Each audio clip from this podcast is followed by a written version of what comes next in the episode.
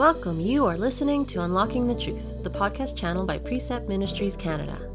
Come discover God's truth for yourself by studying His Word and deepen a personal transformational relationship with God. This series, called In Faith Alone, will get you deep into the book of Romans. Dig deeper by following along with the Bible study, Experiencing the Power of Life Changing Faith, the new inductive study series on Romans, available at preceptministries.ca. Now, here is Mark Sheldrake with Unlocking the Truth. Hello, everyone. It's Mark Sheldrake here. Another episode of Unlocking the Truth podcast. So glad that you're joining in with us. We're still working our way through the book of Romans, but we're coming to an end. This week, we're looking at chapter 14 into chapter 15.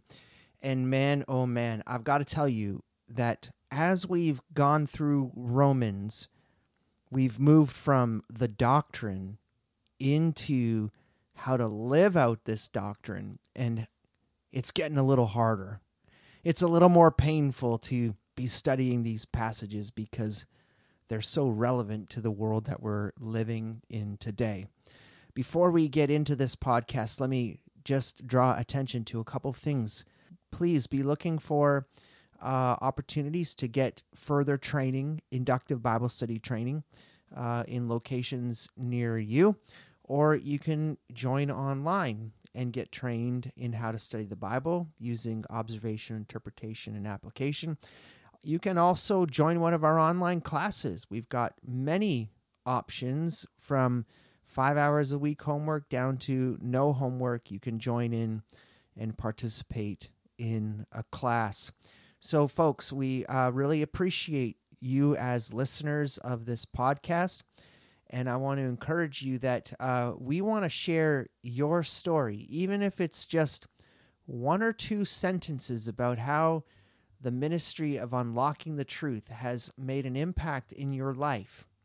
Maybe it's enhanced what you've already been studying in Romans. Maybe you've been challenged in some areas to grow in your life. We would love to hear those stories and you can send it to info at preceptministries.ca uh, because we want to share that with those who give financially to Precept. We want uh, people who are invested to give on a monthly basis or whether they give once a year or you know when they are led by the lord to donate to precept we want them to know that the ministry we are doing is making an impact in this country and around the world so please share those stories. Thank you for those who are sharing those stories. But we love to hear them and we want to share them with the people uh, in Canada.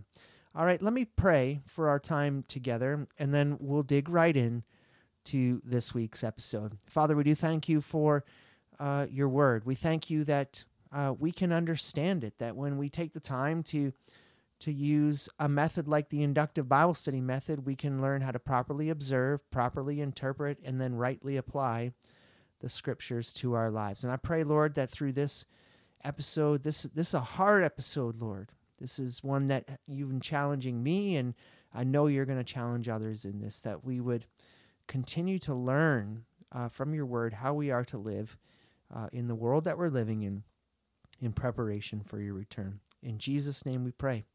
Amen. All right, folks, let me recap for you. We have come a long way. This is episode 15, only 16 episodes uh, in the Romans podcast. We took a, uh, a long break over the summer, and uh, we're wrapping up this fourth segment of Romans. And uh, the the segments that we looked at, segment one, uh, which was chapters one to three, uh, was the problem of sin and the solution of Jesus. Segment two was all about sanctification by faith, which covered uh, chapters four to eight. Uh, chapter three, uh, segment three, sorry, we looked at chapters nine to 11, which was God's sovereignty concerning Israel and how there's still a plan and purpose for Israel, uh, not only uh, past, present, but also in the future. And then now we're into that uh, living, loving, and serving in light of what we know. And so uh, this really is the chapters where we're living out the truth of the doctrine that we've seen in chapters 1 to 11. Uh, chapter 12 was focused on uh, really making that sacrificial commitment uh, to follow after Jesus and be renewed uh, by in our minds and not to be conformed to the world, but be transformed and con- to be like Jesus. Uh, he also, Paul also said, in light of that, we're all one body, we're one group of people, we're one in the church, and we need to love one another. The great commandments from Jesus love God and love others. Uh, chapter 13, be in subjection, which was the episode that we uh, just released two weeks ago. And that is how to be in subjection to governing authorities. And this week, we're, we're getting back into the walls of the church. And so, uh, Romans 14, the focus is going to be on accepting one another. All right, so uh, the way that we're going to work this chapter is we need to understand, first and foremost, that not only in the church in Rome, but also in the church that we attend in the body of Christ today, that the church is filled with both mature and immature believers. All right, so in Romans 14, he's going to refer to these two groups of people as the weak and the strong. The entire chapter, all the way to chapter 15, verse 7, is one giant comparison on the weak and the strong. In the church today, we have those same differences. We have people who are mature in Christ, and we have people who are uh, immature. Now, I'm not talking about where we are in the date of when we accepted Jesus.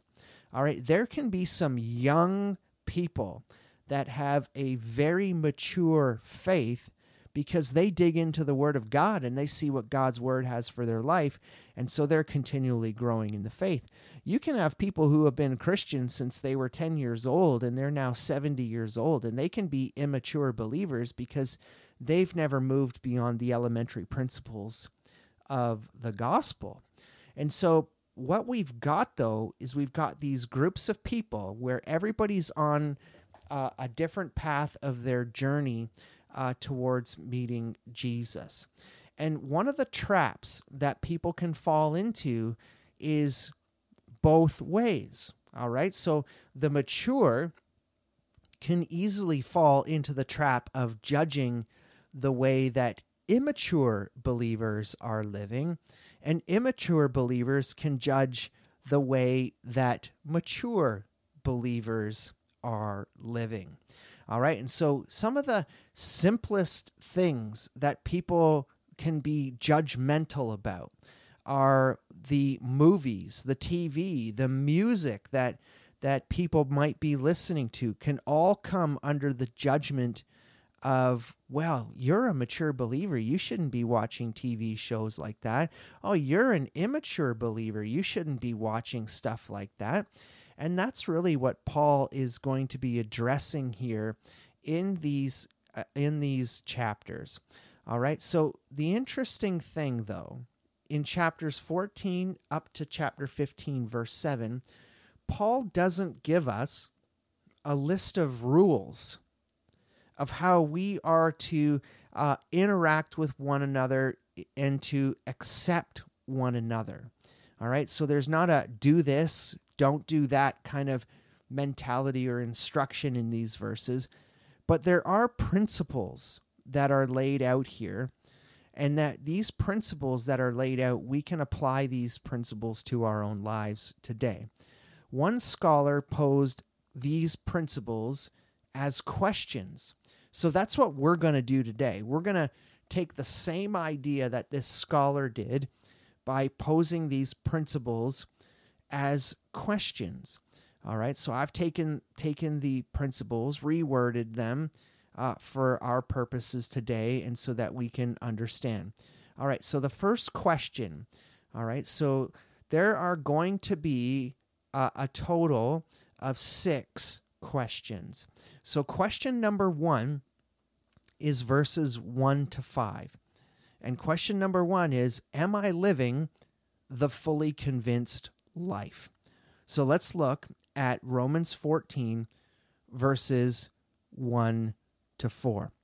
Uh, now, accept the one who is weak in faith, but not for the purpose of passing judgment on his opinions one person has a faith that he may eat all things, but uh, he who is weak eats vegetables only. The one who eats is not to regard with contempt the one who does not eat, and the one who does not eat is not to judge the one who eats, for God has accepted him. Who are you to judge the servant of another? To his own master he stands or falls and he will stand, for the Lord is able to make him proud. All right, remember, as we work through this, there's the big contrast is the weak and the strong. So, as good students of the inductive Bible study method, we look for repeated words or we look for people and we write lists on them. So, I've got a list on those who are weak in the faith. All right, the first thing we know, they're weak in the faith. All right, they only eat vegetables, but they're not to judge their brother who has the faith to eat all things. So the first question that we want to ask of ourselves is who are these weak people? It's believed that these weak people are the Jewish believers, those who may have been affected by the Judaizers' teaching that it was important for them to keep dietary restrictions of the law, that you are to keep holding to those diet restrictions as a part of righteousness and living the right life, you've got to maintain and hold to these laws. The other group of people is the strong brother. The instructions to the strong brother are they are to accept one another they're not to pass judgment. They have a faith to eat all things, but they're not to regard their brother with contempt. The strong believers are the Gentile believers, the ones who don't hold to the dietary laws that are of the Old Testament. It's very interesting that in Romans chapter 2, we go all the way back there Paul lays out that Jews are not to be judging the Gentiles. And so we know that there is some dissension in the church. We know that from chapter 16. We've we've uh, talked about that in previous podcasts, and and Paul really wants to address the dissension. So we've got one of those dissensions right now. We we've drawn them out, and one of them is regarding dietary restrictions. Uh, one believing that they are going to hold to the dietary restrictions, and one that doesn't have that. And so, if they're both pursuing righteousness, one thinks this is the way to do it, and the other thinks that this is the way to do it. And what can happen? You get finger pointing. And so, you get judgment beginning to happen. Who's the one that's doing the right thing, and who's the one that's not doing the right thing? Do you see how this happens in our church today. We have this very thing. We have finger pointing and judging others. But Paul says here in verses 1 to 4 that we're not to judge each other because we're brothers and sisters. We, whether in this case these Jews and Gentiles, both of them are servants of God. They're both trying to please God in the way that they live. You see, the important thing for us to understand is we're not to act from our emotions. Christians are not supposed to completely act from their emotions and then go off on these tangents because usually when we don't stop and recenter ourselves to the word of God, we act on our emotions and we get angry about things. We get judgmental, and that really is coming from the flesh. That's not coming from the Spirit of God. And you see, but we are to be people who are reacting or acting from our inward convictions. This is very important for you and I to understand that when we're living in the church and we see the way that uh, one person's living may not be living the way we're expecting them to live because this is what we know as mature people, we need to remember that we're all on different uh, stages of our journey of faith. And so we are to act from our inward convictions. Romans 12 tells us that we've been changed. We're no longer like the world. We are being conformed into the image of Christ. Our inward convictions, these are the things that align with the Word of God. These are the things that are strengthened in our prayer life. Listen to what one scholar wrote about this. He said there'd be no serious disagreements if every Christian acted from conviction. Opinions are what, what are what we hold, while convictions are what hold us together. And in this case, a believer's life is not to be directed by opinions or judgment of others, but we are to be directed by Jesus. And this is the thing a mature Christian should know why they behave the way that they do. They've got more experience. They've got more time in the Word of God. They've got a greater understanding of the truths of God's Word. And they know in which God has called us to live the righteous life. You see, when we get caught into opinions, we start to stray away from the line of truth, which is the Word of God, and we start to add things. Gospel plus. This is the way that I think you should live. Where we should be coming along and accepting one another where we are at, but at the same time, we'll address this later. I do believe that discipleship of the weaker brother is very important but we'll come to that very soon. But the most important thing is that we should be driven by our convictions, that the gospel is what saves us, the gospel is what transforms us, and that we all are servants of the same God, and therefore we're not in a place to judge. All right? So, am I living the fully convinced life?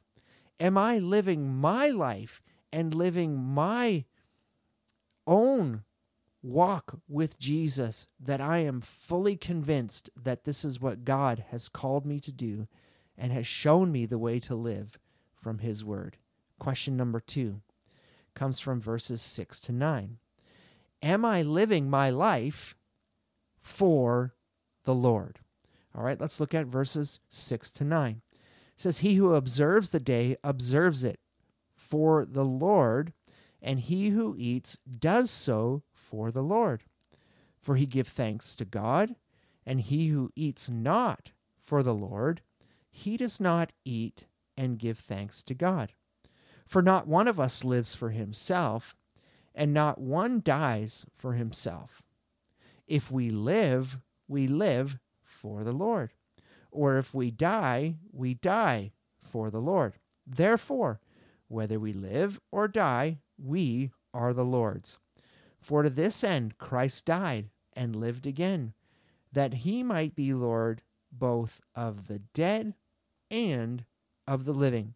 I don't know about you, but sometimes when you're reading scripture, you can automatically see the repeated phrase.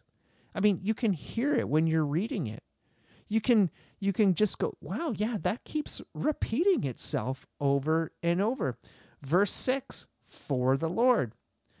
Verse 6 twice, for the Lord. Wait, wait, 3 times for the Lord in verse 6. And so and then in verse 8, you've got we live for the Lord or we die for the Lord. You see the repeated phrase? It's all for the Lord. Let me remind you of Romans 12, 1 and 2, and of Romans chapter 6. that when we have committed our life to the Lord, when we have sacrificed ourselves, when we have died to sin, when we were resurrected in newness of life, when we laid our body out as a living sacrifice acceptable to God, we died to any of our own opinions, our own lives, and we began to follow our master and teacher, Jesus. We begin to be formed and shaped like him. That means everything that we do, our entire existence as Christians, is for the Lord. Now, that can really draw attention because the world that we're living in does not teach this. This is absolutely countercultural and countercurrent to what the world teaches. Because right now, the world teaches that your truth is your truth, that it's all about you, and that you matter more than anything about anything else, and that you are the focus and you are the center, and everything about you is very, very, very important. And that means your will, your desires, your hopes, and your plans are all about you. That's the world. But we died to all of that. We have determined to become like our master and teacher, Jesus. That's what disciple means. It means to be a lifelong follower who adheres to the teachings of their master. So this all comes down to motives. This all comes down to how we live. You see, the first was what do we believe in our conscience? And this here becomes what is our motive? In this case, the strong believer eats whatever they want, and they thank the Lord for the provision that they have.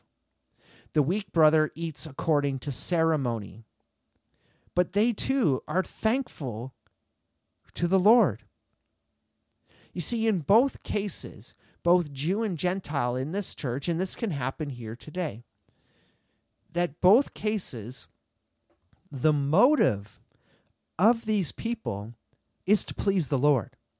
They're both doing it for the same reason. They're doing it to please God. And our lives should be so focused on pleasing the Lord and not following the selfish ambitions of our former lives.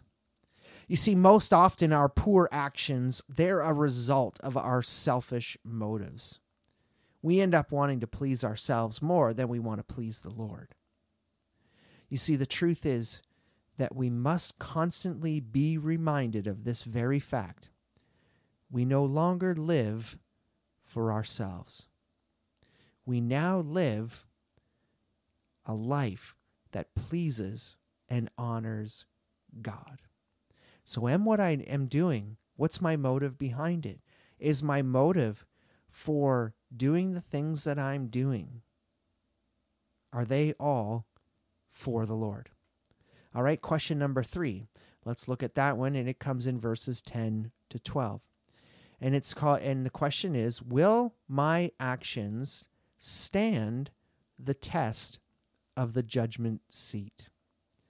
Listen to what he says in verse 10. But you, why do you judge your brother? Or you again, why do you regard your brother with contempt? For we will all stand before the judgment seat. For it is written, As I live, says the Lord, every knee shall bow to me, every tongue shall give praise to you. So then each one of us will give account to himself, of himself, to God what Paul says here is we have no right to judge our brethren. We're all brothers and sisters in Christ, and we're all we're all trying to please the same God. And you see, because we're all trying to please the same God, we should remember that will our actions stand through the test and the trial of the judgment seat of Christ. Well, let's look at a couple of cross references on the judgment seat of Christ for a moment, and so we can get a better understanding of this before we move on to question number four. This judgment seat of Christ that Paul is referring to has nothing to do with salvation. We already have been saved through the blood of Jesus Christ. We know that Jesus took on the wrath of God as payment for our sins. Romans 8 tells us there's no condemnation for those in Jesus Christ. Romans 5 tells us we are justified by faith. And so this is about how we live our lives in that time from salvation until we meet Jesus again. Listen to what uh, Paul says in 1 Corinthians chapter 4 verses 1 to 5. Let a man regard us in this manner as servants of Christ and as stewards of the mysteries of God. In this case, moreover, it is required of stewards that one be found trustworthy. But to me it is a very small thing that I may be examined by you, or by any human court. In fact, I do not even examine myself. For I'm conscious of nothing against myself, yet I'm not by this acquitted, but the one who examines me is the Lord. You see, we're not in any place to judge one another. We're all going to be examined by the Lord. Here's another verse in 1 Corinthians chapter 3, verses 10 to 17. He says, According to the grace of God which was given to me, like a wise master builder, I laid a foundation, and another is building on it. But each man must be careful how he builds on it. For no man can lay a foundation other than the one which is laid, uh, which is Jesus Christ. Now, if any man builds on the foundation with gold and silver and precious stones, woods, hay, and straw, each man's work will become evident, for the day will show it, because it is to be revealed with fire, and the fire itself will test the quality of each man's work. If any man's work which he has built on it remains, he will receive reward. If any man's work is burned up, he will suffer loss, but he himself will be saved, yet so as through the fire. Do you not know that you are a temple of God, and that the Spirit of God dwells in you?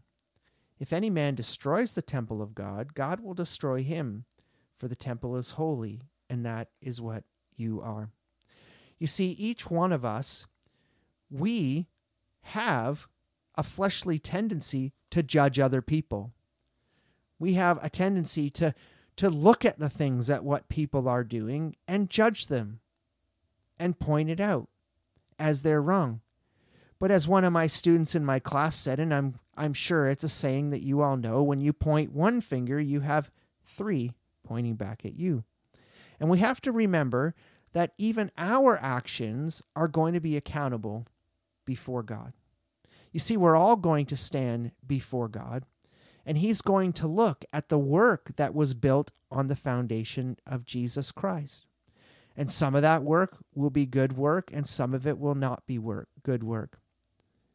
But the idea and the principle here is that those who run their race well will be rewarded at the end. Another great story to look at is the parable of the talents. You can read that one on your own, but each person was entrusted with something, and one did more and one did less. The key point in all of that is that the one who did what they were supposed to was rewarded. We all have to give an account of our own lives. Folks, let me just remind you again, and this is what's so convicting. You do not have to give an account of your brother's life. You have to answer for yourself when we're here on earth. And you see, if we're doing everything, as question two says, and we're doing everything to live a life that is pleasing the Lord, then our actions should be able to test the judgment seat of Christ. We should be able to stand before Jesus one day and hear, Well done, good and faithful servant. We want to live a, a life man, in a manner that glorifies God and produces rewards for Him. Do our actions in the way that we interact with other believers in the church will those actions stand the test of the judgment seat? All right, let's look at question number four. We're flying through these this week, folks. Question number four is Am I causing others to stumble? Do my actions cause others to stumble? Verses 13 to 21. He says, Therefore, let us not judge one another any more, but rather determine this not to put an obstacle or a stumbling block in the brother's way. I know that I'm convinced in the Lord Jesus that nothing is unclean in itself. But to him who thinks anything to be unclean, to him it is unclean. For if because of food your brother is hurt, you are no longer walking according to love. Do not destroy with your food him for whom Christ died. Therefore, do not let what is for you, uh, what is for you a good thing, be spoken of as evil. For the kingdom of God is not eating and drinking, but righteousness and peace and joy in the Holy Spirit. For he who lives in this way serves Christ is acceptable to God and approved by men. So then we pursue the things which make for peace and the building up of one another. Do not tear down the work of God for the sake of food. All things indeed are clean, but they are evil uh, for the man who eats and gives offense. It is good not to eat meat or good or to drink wine or to do anything by which your brother stumbles. All right, it's good not to eat meat, drink what whatever causes the brother to stumble. Context again is king here. So we want to look at a couple of these stumbling blocks that Paul's talking about here in this chapter, and then we'll draw out what the book of Mark says about these um, stumbling blocks. All right, so there's three stumbling blocks in Romans chapter 14 that Paul is referring to. The first is dietary food laws, what they are to eat and what they are not to eat. The Jewish people were still holding to those food laws, and the Gentiles didn't have them. Stumbling block number one. Stumbling block number two is found in verse 5. Uh, one person regards one day above another, and another regards every day alike. Each person must be fully convinced of um, every day alike. Each person must be fully convinced in his own mind. He who observes the day observes it for the Lord. All right, so we've come through those verses already in verse 6, but this is about holding the Sabbath as holy.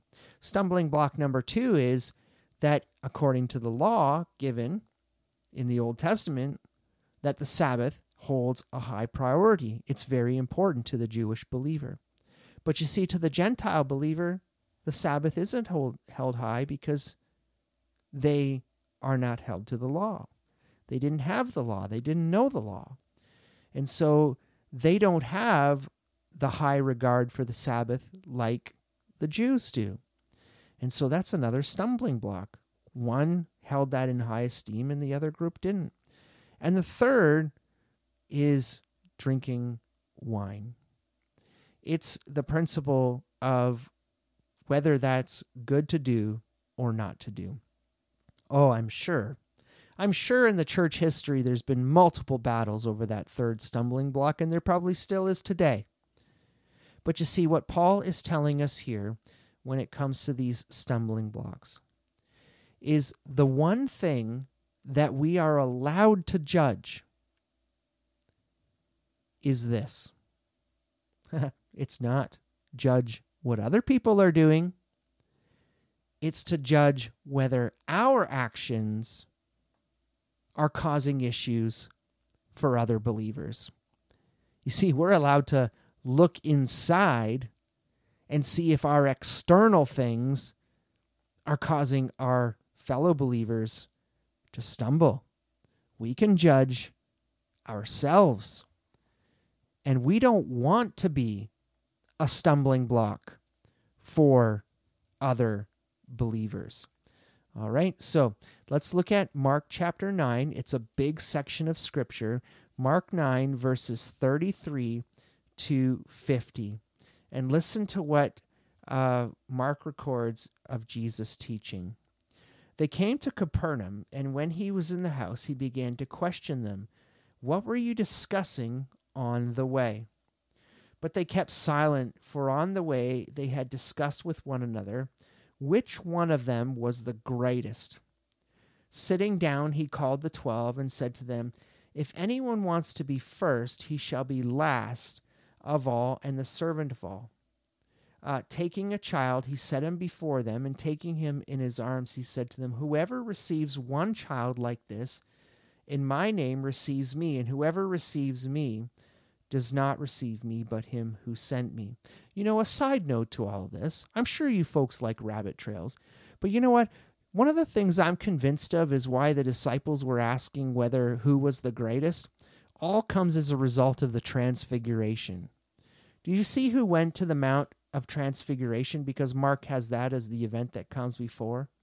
And so he's got Peter, James, and John going up. And what do they get to see?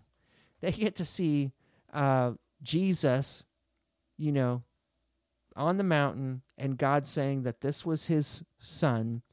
And those three got to see it and the other disciples didn't. And when they're walking on the road, they're are they bragging about it?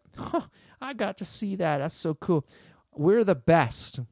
We're the chosen of the 12. And Jesus puts them in their place right away. That's my thought. And side note on that. Back on to where we are. Verse 38. John said to him, Teacher, we saw someone casting out demons in your name. We tried to prevent him because he was not following us. But Jesus said, Do not hinder him, for there is no one who will perform a miracle in my name and be able and be able soon afterward to speak evil of me. For he who is not against us is for us. For whoever gives you a cup of water to drink because of your name as followers of Christ, truly I say to you, he will not lose his reward. Whoever causes one of these little ones who believe to stumble, it would be better for him if with a heavy millstone hung around his neck he had been cast into the sea. If your hand causes you to stumble, cut it off. It's better for you to enter life crippled than having your two hands to go into hell into the unquenchable fire. I, where the worm does not die and the fire is not quenched.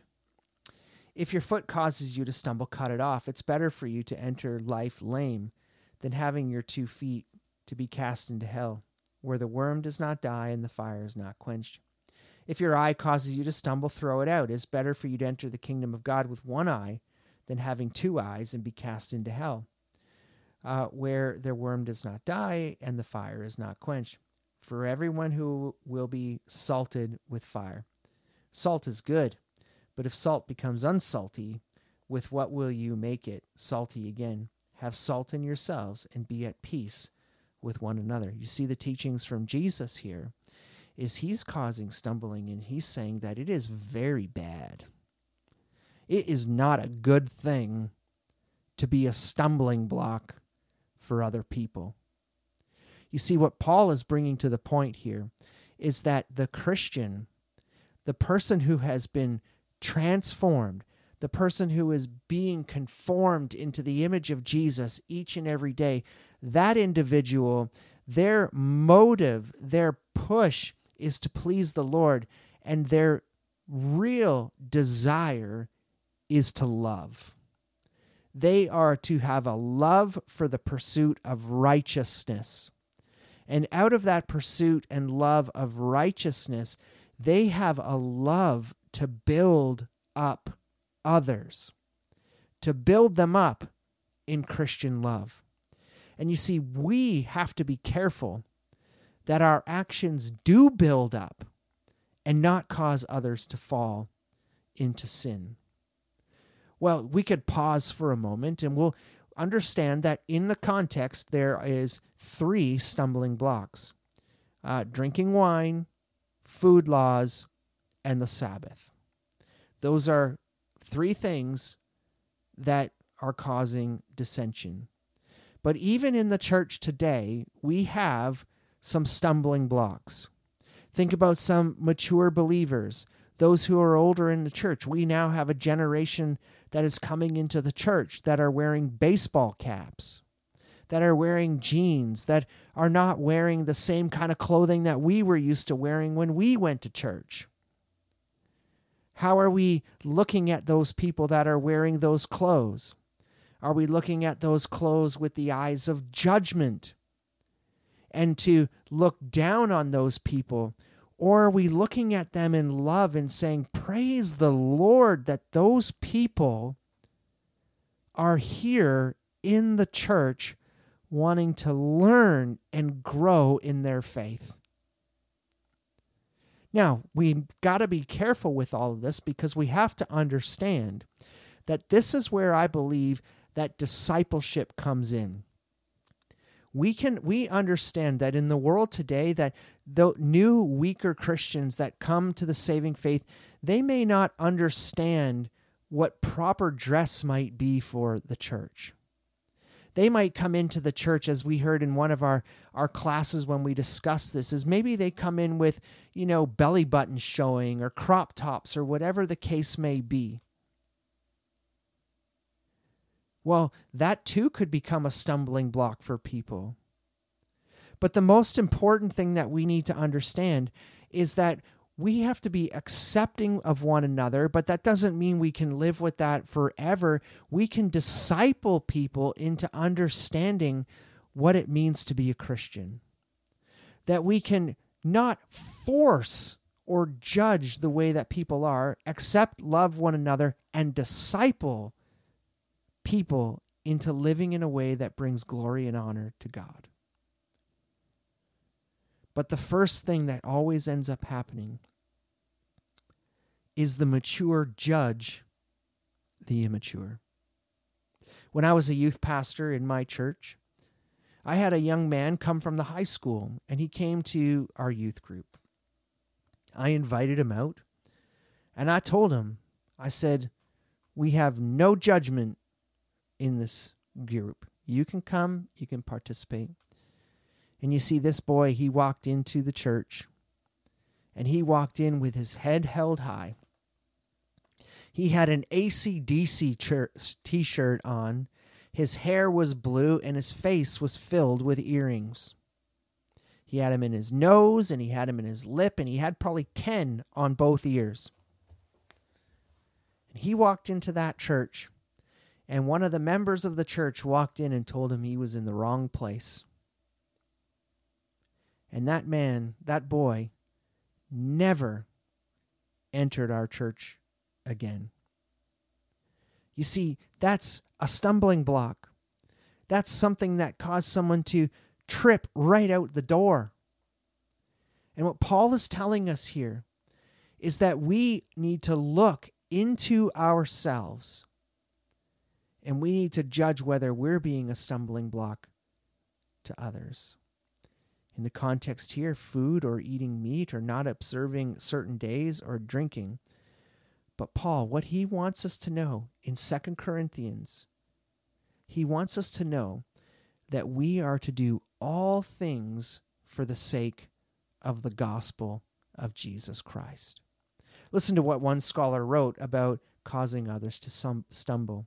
He said, How selfish is it for a Christian to tear down another believer's spiritual life because of his own selfish living? His practices may be lawful but they do not come under the law of love. Law, the law of love needs to be the greatest priority in our lives. We need to be so focused on accepting one another and not causing each other to stumble. We have to look out for each other. But again, I want to reiterate this that I firmly believe, even within this ministry, that discipleship is a vital part of our conforming into the image of Christ. And there may be weak believers who come into the church. You know what? They may not fully understand what's happening. They may not know how to fully act. They may still be cursing like a sailor out on the street and then come into the church and realize, whoa, I can't do that. But disciple, disciple, disciple teach people how to live a life that brings glory and honor to God. We can't be people who are judgmental and cause others to stumble.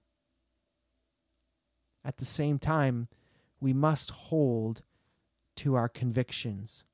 And that brings us to question five. And question five comes in verses 22 and 23. And it is Am I doing what I'm doing by faith? Listen to what he says in these verses. He says, The faith which you have as your own conviction before God. Happy is he who does not condemn himself in what he approves.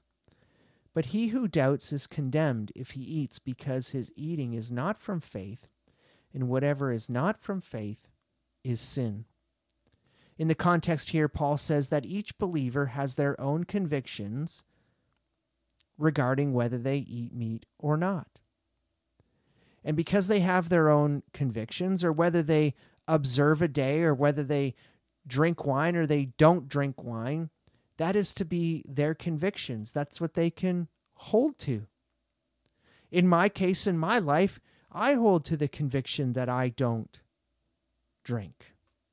I don't judge other people for what they do, but I hold that conviction in my own life. So Paul, he says that you uh, doesn't say here you need to give up your convictions, but what we should do is behave in a way that doesn't cause issues for others, which brings judgment on themselves. Ultimately, Paul says here that if you have doubts about the activity, don't do it. Anything done outside of faith is sin. Faith glorifies God by trusting Him. A lack of faith dishonors God. Finally, question number six Am I pleasing myself or am I pleasing others? You see, our focus here is to bear the weaknesses of the weaker. Listen to what he says in verse 15, chapter 15, verses 1 to 7. Now we who are strong ought to bear the weaknesses of other of those without strength, and not just please ourselves. Each of us is to please his neighbor for his for his good to his edification. For even Christ did not please himself, but as it was written, the reproaches of those who reproached you fell on me. For whatever was written in earlier times was written for our instruction, so that through perseverance and encouragement of the Scriptures we might have hope. Now may the God who gives perseverance and encouragement grant you to be of the same mind with one another according to Christ Jesus, so that with one accord you may with one voice glorify the God and Father of our Lord Jesus Christ. You see, right here, folks, this is discipleship. It's bearing the weaknesses of the weaker. It's bringing them along and building them up and not tearing them down every single one of us, wherever we are on our road to meeting Jesus, wherever we are on our road to faith. Maybe we've been a Christian for 25 years, maybe we've been a Christian for three months. We're all being conformed into the image of Christ. We're all called to live like Jesus did. This is discipleship here, folks. Paul's call is for believers to be like minded. He closes this section by saying we need to accept one another. This still applies to us today. We must understand that there are differences among Christians. We're all on different paths, we're all on different timelines of our faith journey. We're not to use those differences for the purpose of causing division. We're not to use those differences to cause stumbling blocks to further growth of other people. We're to build up the weaker ones. We're to disciple them in the Word of God. And we're to show them how God has called us to live. And so, my challenge in this week's episode, folks, is for you to actually take a few moments, take some moments with God, and look inward. How do you respond? How do you react when you see the actions of another believer? Is it with the eyes of judgment? Or is it with the eye of the very fact that you want to bear that weakness and build up instead of tear down? Jesus said it's better to cut your hand off, cut your foot off, and take your eye out than have them be a stumbling block. We don't want to be stumbling blocks for people. If the goal of every Christian is to be conformed into the image of Christ, to spend eternity with Jesus, we need to go together. We need to walk together. We need to build each other up. And you know what, folks? That's something that may be missing in our church today. That may be missing in our church. We're seeing generations of young people leaving the church they leave because of hypocrisy. They leave because of arguing in the church. We need to get back to discipling. We need to be learning from each other and building each other up. And asking the questions that we've seen here Am I doing this to please myself? Or am I doing this to build up others? It's a challenging challenging chapter. Spend some time reading it away from this podcast this week, and you will see there is a lot of conviction happening in there because it's so easy for us to point the finger and judge others. But we need to be accepting of one another, not causing others to be, not causing ourselves to make other people stumble. We're all headed in the same way. We all want to meet Jesus. We all serve the same God. Build up the church, disciple one another, be transformed by the renewing of your mind. Father, we do thank you for all that we have seen in this week's episode. Lord, I pray that as we wrap up this podcast next week, that you would continue to work in the lives of those who are listening, those who are studying. Father, continue to work in my heart as well that we would be accepting of one another, that we would be unified, all glorifying you in the way that we live in this world. In Jesus' name we pray. Amen.